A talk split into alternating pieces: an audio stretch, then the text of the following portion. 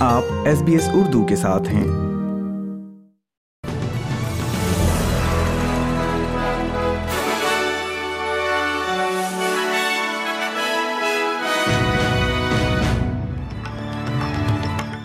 السلام علیکم۔ آپ سن رہے ہیں ایس پی ایس اردو اور میں ہوں افنان ملک۔ آج کی تازہ ترین خبروں کے ساتھ۔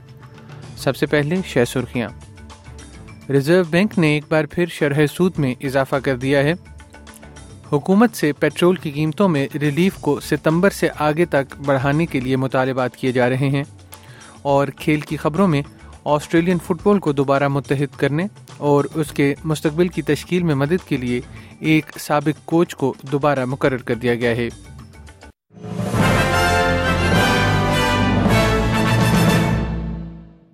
اور اب خبریں تفصیل کے ساتھ۔ ریزرو بینک نے ایک دفعہ پھر سے شرح سود میں اضافہ کرتے ہوئے اب ایک اشاریہ آٹھ فیصد تک شرح سود کو بڑھا دیا ہے۔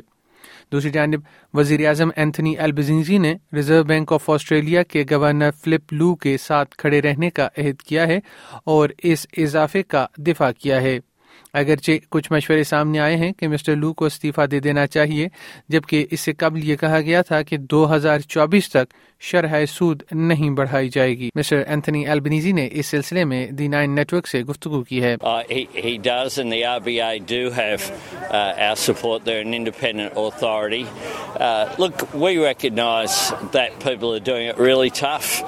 And increases in their mortgage. That was foreshadowed well before the federal election that that would occur.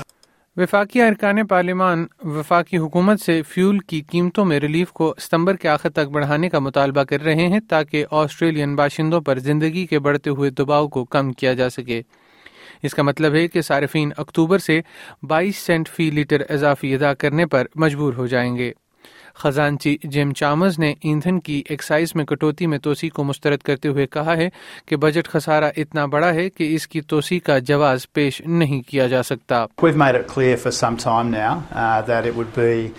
too expensive to continue that fuel excise relief indefinitely. Uh, even to extend it by six months would cost something like $3 billion.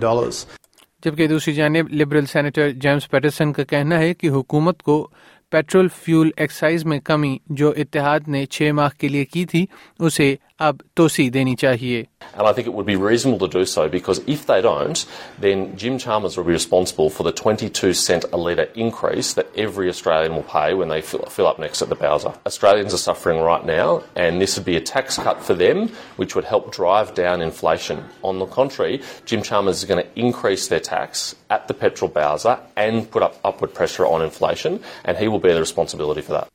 اور کھیل کی خبروں میں سابق coach ایرنی میرک کو fit بال Australia کے پہلے chief fit بال officer کے طور پر تعینات ہونے کے بعد آسٹریلیا کے فٹ بالنگ مستقبل کو تشکیل کر دینے کے لیے مکمل آزادی دے دی گئی ہے اور اس کے ساتھ ہی آج کا خبر نامہ ختم ہوا